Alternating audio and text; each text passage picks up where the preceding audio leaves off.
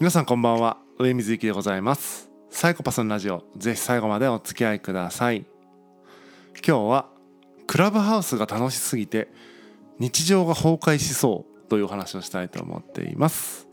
えー、先週からですね、えー、クラブハウスという音声 SNS をですね始めまして、えー、その使ってみた数日間使ってみた所感とか使い方というかですね自分はこんな風に使ってるよみたいなお話をですね、え昨日今日そして、え次回3回に分けてですねお話ししていこうかなというふうに思っています。でタイトルあるようにですね結構楽しいですね、えー、前と昨日の配信にも言いましたけども高校時代のですね昼休みみたいな使い方というかあの友達の友達となんか知り合うみたいなそういうちょっとワクワク感が僕の中にはあってそういったの使い方が一番楽しいと。インプットをただしたいんだったら効率的にポッドキャストとか、えーね、そういうんだろうもうコンテンツとして仕上がってるものを聞いた方がよっぽどいいんじゃないかっていうのが僕の意見で、えー、個人的にはですねそういうセミナー形式のものの部屋には全然入らずですね、え、なんか比較的みんなで話してそうだな知らない人と話してそうだなっていう部屋に入るようにしています。でそれもねだんだんこの部屋はセミナーっぽい感じだなとか、え、みんなで話してる感じするなとかみんなで話してるんだけどうちわだなとか知らない人も混じってそうだなっていうのがなんかねもうタイムライン見るだけで分かってくるこうなんだろうな嗅覚が鋭くなってくるじゃないけどもだんだん、えー、この部屋はこういう部屋だろうなっていうことが分かってきます。これはね、えーと、見分けるコツとかということで話すよりはもう自分で使ってみた方が多分早いと思いますんで是非ね、えー、登録してみられるといいんじゃないかなというふうに思います。で日常がね崩壊しそうっていうのは何でなのかっていうと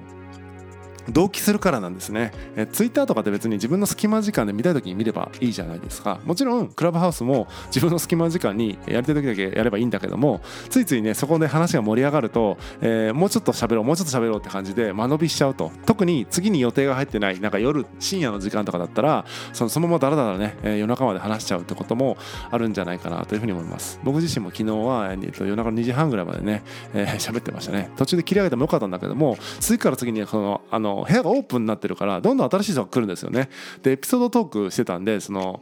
次から次に入ってきた人のエピソードトーク聞けるからなんか常に飽きないっていうかもうずっと新しい話聞けるからあの、もうね飽きずにもうね本当出なきゃなっていうタイミングまでやってました。で日常は崩壊しそうまさにそうやって時間を、えーとね、大量に消費してしまうっていうね、えー、そのコミュニケーションコスト半端ないっていうのはありますね、まあ、その分熱量があるというかつながってる感じがあるのですごい楽しいんですけど、まあ、その分、えー、コストを支払っているという状況かなというふうに思います。で僕自身もですねその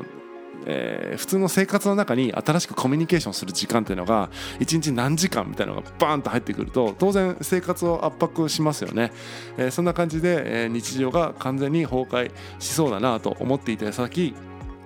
えー、昨日その夜中までね、えー、ゲラゲラ笑って喋ってると家族からですね、えー、怒られましたね、えー、うるさすぎるということで結構不機嫌なね、えー、とクレームをいただきましてあこれやっぱ今の時代ねこう自宅にいながら世界中の誰とでもですねしかもグループで、えー、ましてや知らない人ともお話できるってなるとなんだろうな家にいてつながれるの Zoom でなんだろうなオンライン飲み会しましょうとか言っても結局自分の知り合いとオンライン飲み会するって感じだったじゃないですか。それはそれで楽しいんだけどもじゃあ毎日毎日知り合いとオンライン飲み会するかって言ったらちょっとねやっぱ飽きるじゃないですか。だから知らない人と今日はこういう話したいなとか、えー、友達と、えこうやって話したいなとかって感じで誰と話すかをこう調整できるって意味では家にいながら、えー、ある種どこかに出かけていく感じなんですよね。それこそクラブに行こうライブハウスに行こうカフェに行こう、友達の家に行こうみたいな感じで、えー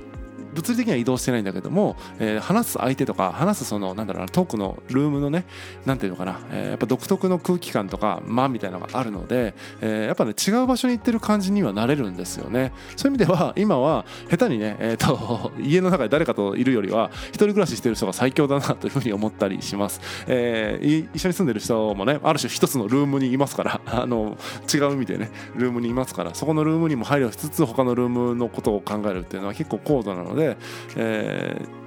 物理世界のルームのことを一切気にせず、えそのバーチャル世界のルーム、えクラブハウスの中のルームに集中できる状況にいる人とかっていうのは結構ね恵まれてる時代だなというふうに思いますんで結構ねぼっちでもねいい時代なぼっちというかその一人で、え過ごしててもあその物理的には結構ね過ごしやすい時代が来たんじゃないかなというふうに思いますね、まあ、緊急事態宣言とかも関係ねえよっていう感じの、えそのコミュニケーション面でおいてね関係ねえよっていう感じの、えー、つながり具合があるプラットフォームだなというふうに思います、まあ、これもね時間が経ってくるとっていうか、まあ、すでにいるんですけどそのフォロワー増やそうとかなんかビジネス利用頑張ってますみたいな感じの人たちはすでにいるから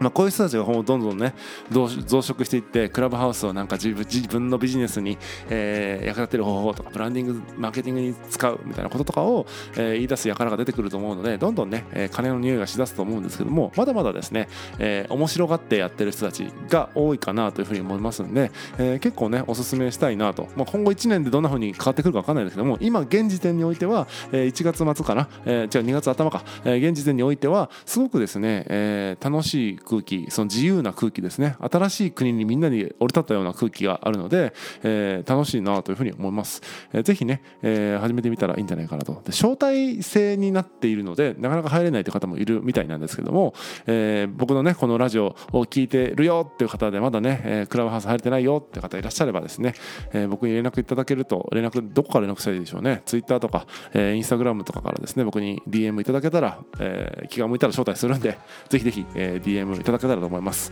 えーえー、本日は以上です。また、えー、クラブハウスだとこう一緒にお話もねそれこそできたりもするかもなと思いますんで始めてみればいいんじゃないかなというふうに思います、えー、日常がね崩壊するということだけ、えー、ご注意いただければと思います、えー、またお会いしましょう。さよなら。